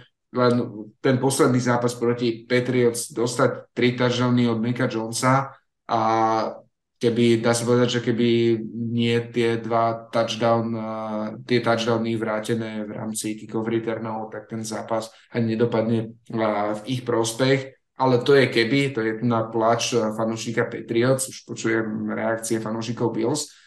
Každopádne by som ale očakával o mnoho dominantnejší výkon, tak ako sme mali možnosť je tej predchádzajúcej sezóne, kedy nás ako Patriots doslova akože rozžuli ako, a to bol najmä vidieť v tom playoff. Teraz taká dominancia tam tých Bills nie je. Proti Dolphins to stačiť bude, ale ak všetko pôjde tak asi ako väčšina očakáva, tak v tom nasledujúcom kole sa stretnú s Bengals a to už, to už, to už bude veľmi, veľmi náročné. Takže za mňa v tomto zápase sa Bills, ale sám som zvedavý, že či, či ten ich výkon bude, bude lepší, ako sme mali možnosť vidieť v posledných zápasoch.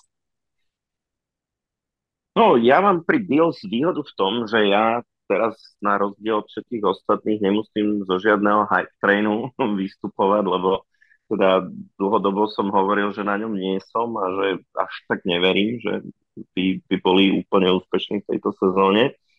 Som to tu zopakoval viackrát, ale napriek tomu proste verím, že budú úspešní v tomto zápase a pre mňa je to ako z najjednoznačnejších.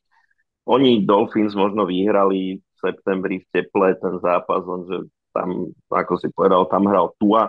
Rovnako Tua podal veľmi dobrý výkon v poslednom zápase týždeň pred Vianocami, kedy v mráze v Buffale prehrali Dolphins iba 32-29, no ale, ale bez neho to, ako um, naozaj Dolphins sa ledva, ledva dostali do play-off, keď po piatich prehrách v rade dokázali nakoniec v poslednom kole poraziť uh, Jets, ktorí boli absolútne katastrofálni v útoku a to ich porazili bez toho, aby dali jeden jediný touchdown. Hej, ten, ten zápas skončil 11-6 bez touchdownov na ktorejkoľvek strane. Ako, úprimne ľutujem každého, kto, kto ho nebodaj sledoval celý, pretože tam jeho týmu o niečo išlo. Uh, Bill si v tom istom kole poradili s Patriotmi ako minimálne z hľadiska skóre jednoznačne a predsa um, Patrioti pred týždňom Dolphins porazili. Uh, keď sa pozrieme na také ukazovateľe štatistické, tak je úplne evidentné, že Bills majú ako ránovú, tak pasovú obranu oveľa lepšiu, sú oveľa lepší v behu po zemi a jediné, čo mali ako Fins porovnateľné s nimi, uh, je pasový útok. Hej? Ale ten za A je závislý od tú a za B, to sme si my tu povedali niekoľkokrát, oni získavajú strašné jardy proti slabým obranám, ale pozrime sa minulý týždeň, hej, teda ten útok tej zostave, e, ktorá nastúpi aj teraz, koľko získal proti Jets, to je veľmi solidná pasová obrana, iba 140 yardov. A to, to proste nemôže stačiť na víťazstvo proti Bills. Takže toto, toto bude jeden jednoznačný zápas.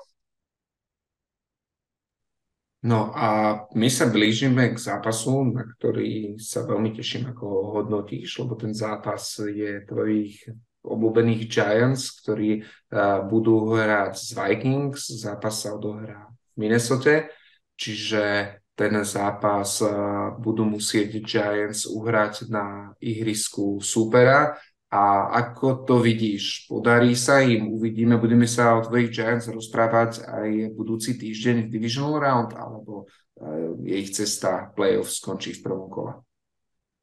My by sme si mohli ušetriť strašne veľa času a my by sme mohli vyťahnuť tú nahrávku, keď sme sa bavili o tom zápase naposledy a, a pustiť to isté, lebo jednak sme to pomenovali podľa mňa úplne presne, že čo, čo sa tam stalo a dva, ja nevidím jeden jediný dôvod, aby sa ten zápas odohral inak, ako naposledy, kedy sa vlastne v Minnesota tie, alebo na Minneapolise stretli tie, e, tieto dva týmy a kedy Vikings vyhrali 27-24 61 yardovým field goalom v poslednej sekunde.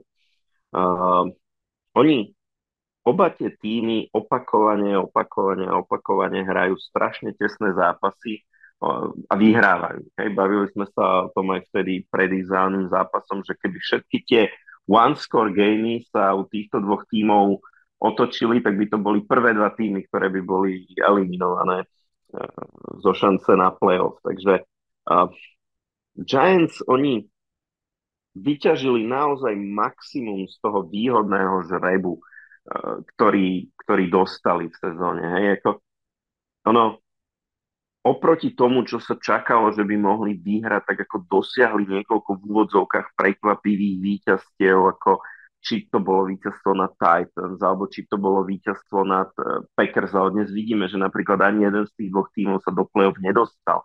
Jednoducho neboli také dobre v tejto sezóne, takže ešte aj tí silnejší súperi, ktorí tam Giants mali, tak nedokázali proti ním vyťažiť. Keď sme sa bavili o tom ich predchádzajúcom stretnutí, tak sme hovorili o tom, že Vikings sú tým, ktorý má veľmi slabú a veľmi priechodnú obranu, najmä vzduchom, ale že to nie je niečo, na čo majú Giants potenciál akoby to, to zexploitovať, využiť pretože jednoducho oni nemajú taký dobrý útok, aby im to akokoľvek pomohlo. A Vikings si kompenzujú tú slabú obranu naopak tým, že majú vysoko oktánový útok, ako primárne s Justinom Jeffersonom, ale aj napríklad s Dalvinom Cookom po zemi. A jednoducho oni vždy dajú o ten touchdown, o ten field goal viac a v konečnom dôsledku vyhrajú. A hovorili sme vtedy prvýkrát v tej konfrontácii, no Giants nemôžu vyhrať, pretože oni tie body dostanú a jednoducho oni viac ako 30 nedajú, lebo proste nikdy, nikdy odkedy je tam Daniel Jones viac ako 30 bodov nedali, čo sa medzi tým stalo, ale stalo sa to proti Colts a jednoducho 38 bodov proti týmto strašným Colts, to, to sa nepočíta, hej, to proti ním musí vyhrať. Ale ten minulý zápas dopadol proste presne tak, ako Vikings dali 27 a tým pádom to je viac, ako Giants dokážu naskorovať. No, čiže ono, nie je jediný dôvod, aby som akokoľvek menil tú prvú analýzu a nie je žiadny dôvod, aby to dopadlo inak, ako to dopadlo prvýkrát. To znamená, Vikings budú vedieť naskorovať viac ako Giants dokážu tým, že ten ich útok je relatívne limitovaný v tej svojej výbušnosti a je možné, že to znova bude tesný zápas, ale zase víťazný pre Minnesota, aj keď by som veľmi, veľmi dúfal, aby to bolo inak a naozaj z tých možných súperov pre Giants Vikings sú asi tí najlepší v tomto prvom kole, ale, ale veľmi, veľmi nám neverí. Ty nám veríš? No, verím vám viacej, ako im, ako im veríš ty. A totiž uh, Vikings, alebo ten zápas, na, naozaj ten zápas bol, ja nebudem opakovať, ale aj v tom zápase je také, že keď Daniel Jones naháže 334 yardov a jeho top target je Richie James a Isaiah Hodgins, tak to asi hovorí o tom, ako silná pass defense je Vikings, alebo má Vikings. A tento zápas veľmi maličko chýbalo k tomu a Giants tento zápas mohli vyhrať. Vikings majú, dá sa povedať, že aj šťastie v tých uh, zápasoch, ktoré vyhrali. Určite. My, my proti Saints, keď bol na tom zápase tiež field goal, ktorý ding, ding dong a von, hej, trafil, uh, dva, traf, trafil skratka konštrukciu dvakrát a, a lopta vypadla von a podobne.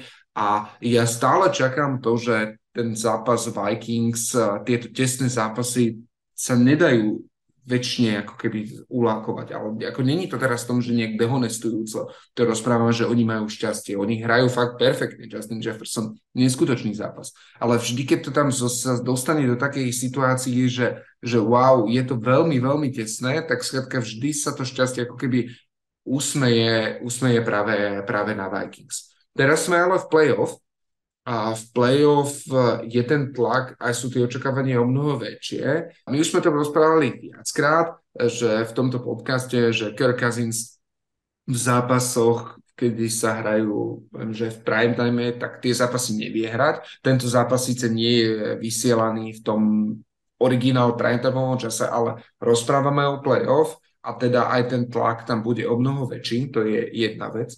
Tá druhá vec je tá, že mali sme možnosť vidieť posledné zápasy Vikings, kde hrajú veľmi nevyrovnane. Aj proti Colts najväčšie otočenie. Ako prvý polčas katastrofálny, druhý polčas OK.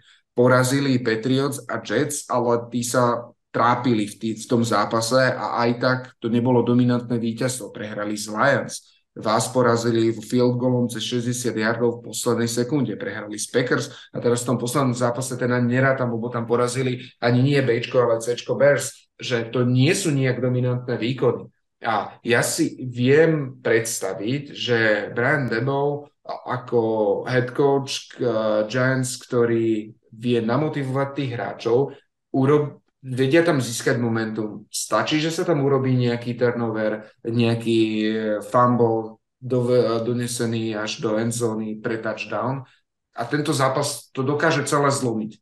Ako, jasne, keby som si mal v tomto zápase ako teraz vybrať a povie, že rozhodni sa, na čo stavíš uh, všetko, čo máš, tak pôjdem za Vikings, lebo sú brutálni favoriti ale tá, tá, to odhodlanie alebo tá dôvera v tom, že tento zápas vyhrajú v porovnaní so všetkými, ktorí sme rozprávali, je pozícii toho favorita tu na najmenšia. Ak by som dokonca v rámci Super Wildcard víkendu mal hľadať nejaký zápas, kde očakávam, že bude fakt, že prekvapenie, tak by som práve typol tento zápas, lebo ja skrátka Kazincovi neverím, a celý ten jej útok je, je silný, ale aj tá jej defenzíva je obrovsky slabá, rovnako ako oni sú silní, silní v ofenzíve.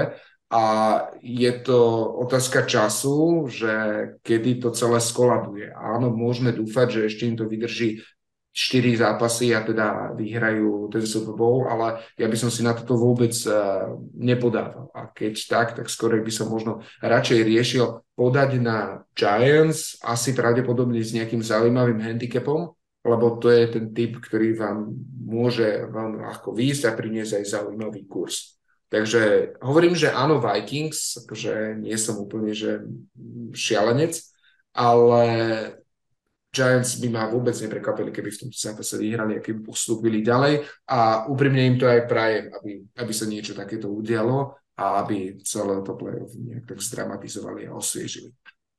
Áno, tábore fanúšikov Giants to, to sa veľa hovorí o tom, že ako je tá situácia podobná viacerým tým Super Bowlom, ktoré Giants získali. Kedy naozaj Giants išli do play-off vôbec nie v pozícii nejakého veľkého favorita, ale v pozícii naozaj týmu, ktorý sa tam dostal s odretými ústami, ktorý stal najmä na dobrej obrane, ktorý mal dobrého trénera, ktorý dokázal tých hráčov dostať najviac, ako sa dalo a potom jednoducho prišli nejaké úžasné individuálne výkony hráčov, ktorí povedzme ten potenciál v sebe mali bez toho, aby um, oni sami boli nejaké, nejaké super hviezdy, ale dokázali zažiariť ten správny moment. No ja, ja sa nenechávam takýmto optimizmom uniesť. Ja som, takto, ja som očarený z toho, že sme v play-off. Neboli sme v play-off od roku 2016. Dobre si pamätám, keď sme tam boli naposledy, ako sa chaloši fotili na lodi počas, počas uh, týždňa pred zápasom a, a potom došiel úplne, že katastrofálny výkon v Green Bay, kedy tam Odell dropol čistý, čistý touchdown a dostali sme debakel. Len takú zaujímavú vec chcem povedať, že ako posledné dva razy, čo boli Giants v playoff, tak to bola vždy sezóna, kedy som videl nejaký zápas naživo. Takže možno, že by som sa im mal ozvať, že ja som váš maskot. Ja, že placte mi season, season ticket. No, no, alebo tak stačí jeden, hej? Áno, áno, Ale ideálne v, na Super Bowl. nech si zaplatiť. Už keď, už keď sa tam máš trepať do, do USA, tak nech to je nejaký poriadny zápas. Hej. No, no, no tak, tak to hej. No a mm, čo, čo zápas Ravens Bengals? Bude, bude ten poriadny zápas, alebo to bude jednoznačné podľa teba? Tento zápas myslím, že bude tiež jednoznačný a je to hlavne o tom, že veľmi, veľa sa očakávalo, že Lamar Jackson už bude ready na playoff. Prakticky celý čas sa rozprávalo, že Ravens už sezónu nejako doklepú a Lamar potom príde na playoff a bude to, bude to krásna jazda. A podľa tých posledných informácií z dneška je to uphill battle, čiže je to silne nepravdepodobné, že by Lamar sa dal dokopy tak, aby mohol v zápase nastúpiť a možno to aj trošku bude lepšie, lebo ak by mal nastúpiť, mal by byť iba polovičatý, tak to je možno horšie, ako keď, keď nenastúpi. Pamätáme si minulú sezónu, kde running back Titans Henry nastúpil na zápas e, a evidentne nebol úplne 100% fit a stalo to, stalo to Titans postup. A takže na pozícii quarterbacka nastúpi Huntley a on v piatich zápasoch, v ktorých bol ako starter, tak vzduchom nahádzal v priemere 131 yardov a len 27 behov. Čiže ak by ste si aj povedali, že je to pomerne ako behavý quarterback, podľa tohto to až tak ani behavý quarterback nie je. A čo sa týka jeho efektivity, tak v tých piatich zápasoch dva touchdowny, tri interceptiony a iba jeden behový touchdown. Čiže nie je to žiaden zázrak na pozícii quarterbacka. A nastupujú proti síce diviznému rivalovi, čiže čo je vždy také, že sa tam viem hecnúť, ale veľmi silnému diviznému rivalovi a Bengals. A tým pádom je ich plán, aj keď sa pozrieme na, tie posledných, na tých posledných 5 zápasov, ten posledný nerátam, tam, eh, tam ani Huntley nenastúpil, ho práve šetrili a mnohí startery nehrali, ale ten plán je jasný hej, a oni sa ho snažia exekuovať už niekoľko zápasov. A to je, že ubehám to, ukrojím čo najviac času z časomiery, Pomocou defenzívy sa pokúsim spomaliť uh, quarterbacka hostí, v prípade Barova, a teda budem dúfať, že to bude stačiť. A ja som sa teda pozrel na to, že teda či je toto, alebo do akej miery je toto vôbec možné. Hej? A, a tak som sa pozrel na to, že idem to ubehať a že či sa im to naozaj darí ubehať, keď všetci vedia, že oni budú behať, lebo napríklad dvakrát behali proti, proti Steelers a podobne. No a v tých piatich zápasoch v priemere nabehali 164 yardov na zápas, v piatich zápasoch, každom, keď dáš 164, to je akože super. Problém je tá nejaká bodová efektivita, lebo v týchto piatich zápasoch dali iba 4 touchdowny, to je menej ako touchdown na zápas, to dva behové, dva pasové. a v priemere teda 12 bodov. Čiže či to vedia ubehať, by som povedal možno. Hej. Či vedia behom a týmto ukrojiť čo najviac času, naprv by som si povedal, že no jasne, keď beháš, tak ukrajuješ čo najviac časom je. Lenže tam je o tom, že aj keď oni ukrajú tieto, alebo nabehajú veľa jardov, je to pomerne vždy, že je tam nejaká obrovská big play. V priemere totiž v tých piatich zápasoch nie sú na lopte ani polovicu zápasu. 27,5 minúty, presne. Sú, že, čiže to znamená, implicite to, toto znamená, že Joe Barrow bude mať viac ako 30 minút na to, aby sa vedel presadiť a vedel skorovať. Čiže nebudú vedieť ukrajiť, uh, ukrajiť, uh, ukrojiť z tohto času. A teda ten tretí bod, že či dokážu oni vôbec akože zbrzdiť quarterback, alebo možno dáš tomu týmu aj čas, aj priestor, ale skrátka mám takú nenormálnu defenzívu, že proti mne sa skrátka nikto nepresadí. No a v tých piatich zápasoch nastúpili proti týmto quarterbackom Russell Wilson, Mitch Trubisky, uh, Dishon Watson, Rider a Pickett. Ani jeden z týchto piatich quarterbackov nie je nejaká brutálna hviezda. V priemere každý na, nahádzali viac ako 200 yardov, skoro i každý z nich mal jeden touchdown, teraz rozprávame tiež v priemere, a iba jeden interception, tiež skoro, hej, ale tak rátame jedna, jedna. Čiže 200 yardov, jeden touchdown, jeden inťak. Toto boli, poviem, že quarterbacki, ktorí sa buď im nedarí, buď sú to nováčikovia, alebo skladka hrajú aktuálne sezóne uh, strašne, strašne zle. A toto, keď porovnám s quarterbackom Bengals, tak to je nebe a dudy. A čiže aj na tretiu otázku je moja odpoveď nie. A potom, čo mám odpoveď možno nie a nie, tak odpoveď je jasná. Ravens v tomto zápase budú ťahať za kratší koniec a Bengals, Bengals eh, pôjdu ďalej. Neviem si predstaviť, že by Ravens vyťahli na Bengals iný ofenzívny plán a že to budú tlačiť vzduchom, alebo že, že myslia niečo, niečo špeciálne. Takže Bengals jednoznačne. Hm.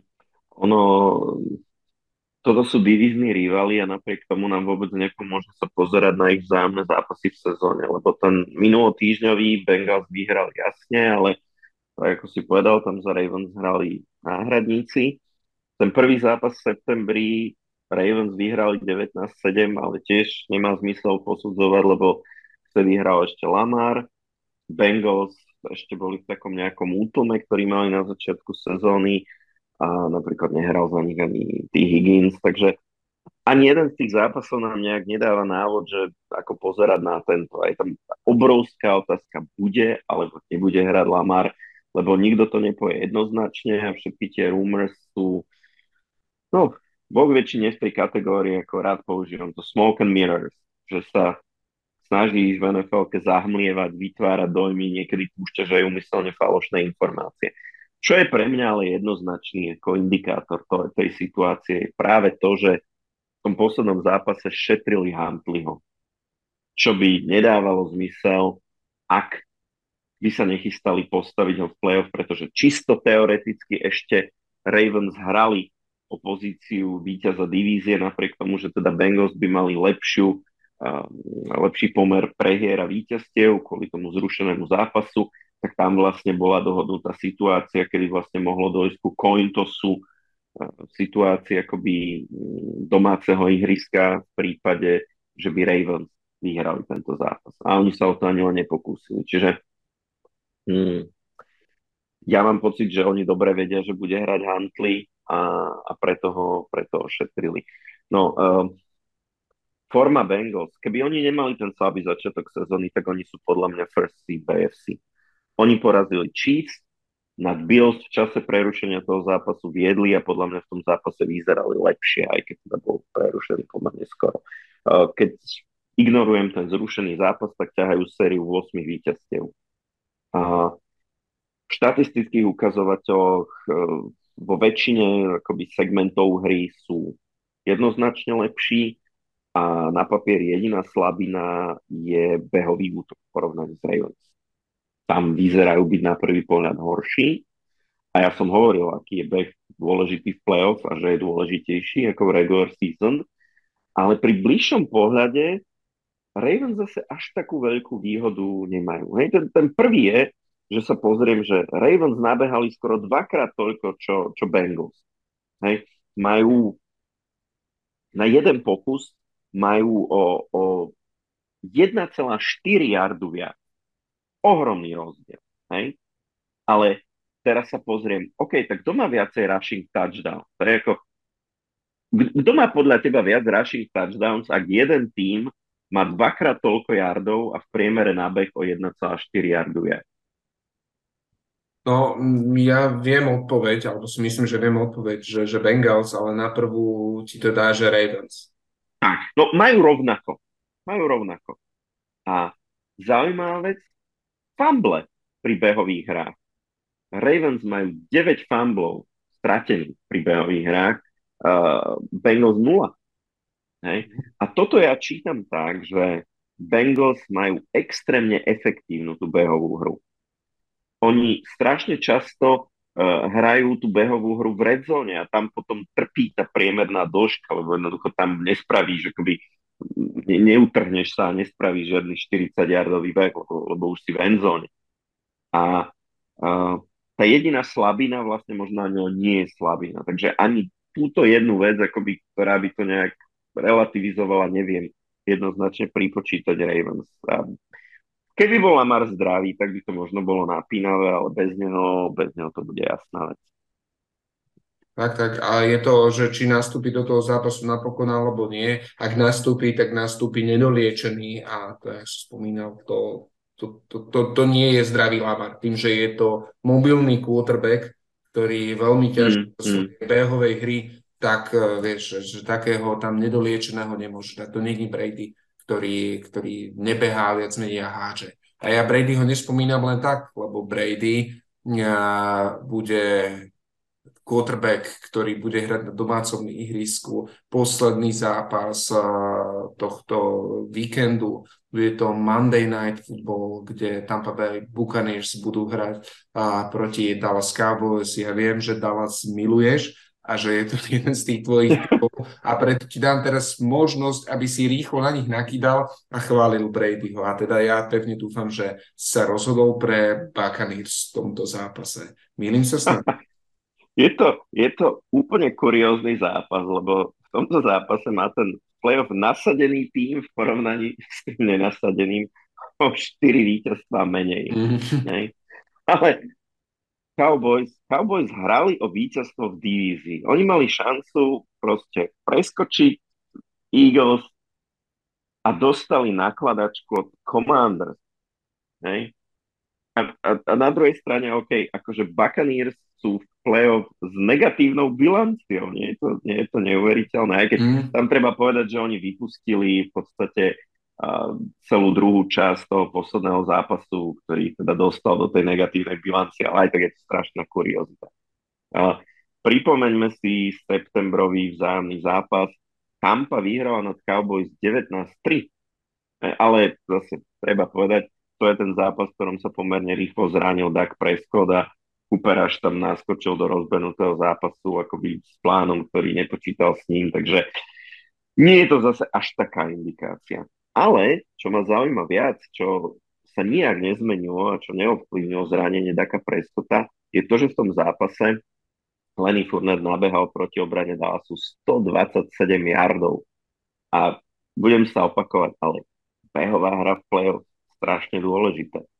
A Tiež je to dôležité preto, že behová hra je jediná zase oblasť, keď beriem akoby obidve strany lopty a beh a pasy, uh, je to, je to, behová hra je jediná oblasť, ktorej dala stampu preč štatisticky. Ale, ale treba povedať, že Buccaneers, oni si v tejto sezóne s niektorými uh, silnými behovými útokmi vedia poradiť. Oni porazili Ravens, oni dvakrát porazili Carolinu, ktorá to ťahala primárne behom. Oni porazili Falcons a teda už som hovoril, aj v tom prvom zápase porazili Cowboys, ktorí sa tam samozrejme spoliehali na behy špeciálne po, po zranení Daka Prescota. No, na druhej strane Buccaneers dokázal v tejto sezóne prevalcovať aj Christian McCaffrey, aj Nick Chubb. Takže nedá sa povedať, že jednoznačne, že by to zase len tak zvládali tie silné behové útoky ľavou zadnou. No ale a,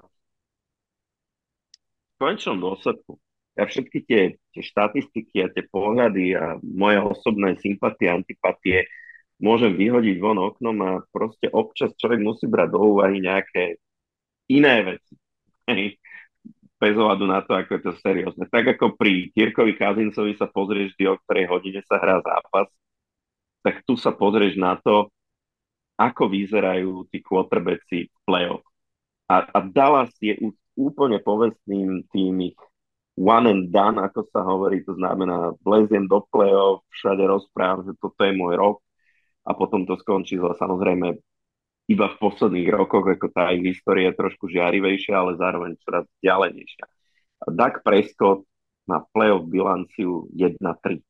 Trikrát tam bol, dvakrát z toho vypadol hneď v prvom kole, raz sa mu podaril jeden zápas vyhrať. Jedna ku trom jeho, jeho quarterback rating v playoff je 87,9. A na druhej strane stojí presne tak, ako si ty povedal, Tom Brady, ktorý má naopak bilanciu playoff 35-12, čiže to je naopak nie jedna ku trom ako u Daka, ale 3 ku jednej víťazstvo, ak prehrám. A ten jeho quarterback rating v playoff uh, je historicky 90,4 lepší. Uh, proti Brady mu typovať v playoff smieš, ale to musí byť na druhej strane Eli Manning, a, a keď je tam Doug Prescott, tak to nespravíš, takže ja si myslím, že vyhrajú Buccaneers.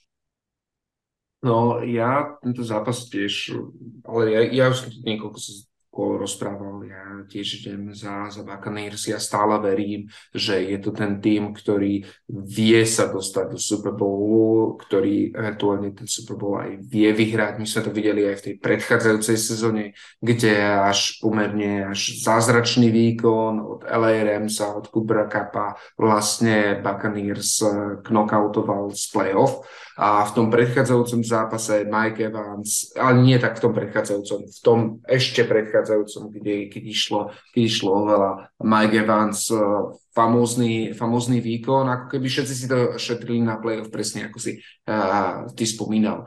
To, čo ja vidím v tomto zápase, sú tie dva X-faktory. Ten prvý si, si určite že spomenul a to sú je pozícia quarterbacka, alebo tam Doug Prescott versus Tom, Tom Brady. To je veľmi ťažko porovnateľné, ale už keby sme aj chceli, chceli porovnať, tak Dak Prescott, on nastúpil do 12 zápasov a má 15 inťákov, to je najviac spolu s Mielcom medzi všetkých, uh, všetkých uh, quarterbackov. Na druhej strane Brady má nahádzaných tretí najväčší počet yardov, iba dokonca viacej ako Joe Barrow, čiže či Joe, Joe Allen. Uh, áno, je to dané tým, že sa viacej hádže ako beha, ale hm, hovorí to aj o tom, že stále niečo v, tej, v tých rukách má. Čiže ak sa na to mám pozrieť z pozície tej najdôležitejšej persony na ihrisku, z pozície quarterbacka, jednoznačne ten X-faktor hovorí uh, v mojich očiach pre, pre Buccaneers. Ak sa pozriem na ten druhý X-faktor, lebo takisto historicky vieme, čo Brady nemá rád, okrem Giants, a Elijah Manninga, je, keď je na ňo vyvíjaný obrovský tlak. Ak je vyvíjaný na ňo obrovský tlak a hlavne tlak stredom, tak v takom prípade on nemá veľmi čas rozohrať tie hry a vtedy to, to je ten, ten recept, ktorý pomerne na Bradyho funguje. A v tejto sezóne Bradyho protekcia i napriek tým zraneniam a i napriek tomu, že sa tá lajna oproti uh, minulej sezóne pomenila a stále drží, povolila najmenej sakov, pôjdu proti Cowboys, ktorí sú, ale čo sa týka sakov, veľmi dobrí, sú dokonca tretí najlepší, až neuveriteľných 54, Eagles jednoznačne 70, ale aj tak ten, ten výkon 54 je, je veľmi, veľ, veľmi dobrý. Tak som sa teda pozrel, že možno tento druhý X-faktor, že ako si ofenzívna lajna uh, Bradyho, ofenzívna lajna Buccaneers vie poradiť proti týmom, ktoré majú pomerne silný bezraž a umiest a našli by sme ich nejakej tej prvej desiatke alebo aj prvej, prvej dvanáctke tých týmov, skrátka tým lepším týmom. A proti takýmto týmom som ich našiel také, že štyri, proti ktorými uh, práve Buccaneers hrali, hrali proti Saints, tí vyprodukovali sa, Seahawks 0 sakov, Browns tí ich mali 3 a napríklad 49ers, o ktorých vieme, že sú veľmi silní, tak tí mali v tom zápase, ktorý aj uh, Buccaneers prehrali, uh, tak uh, tých sakov bolo nula. Uh, tá lajna drží a ja aj v tomto verím tomu, že aj teraz už bola oskúšaná silnými, si, silnými pesrašovými týmami, dokáže udržať, dokáže dať priestor Bradymu. My sme viackrát spomínali, že secondary Cowboys sa hrá veľmi na turnovery, veľa riskujú. Očakávam v tomto zápase, že uh, budeme vidieť pravdepodobne také isté big plays, aké sme videli v tom zápase uh, v 17.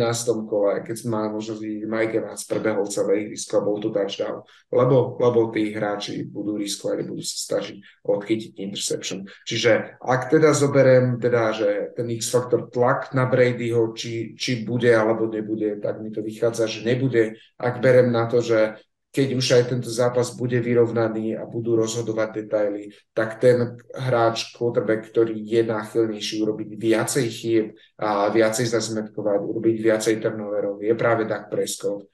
A tiež teda idem za Brady a tiež idem za Buccaneers.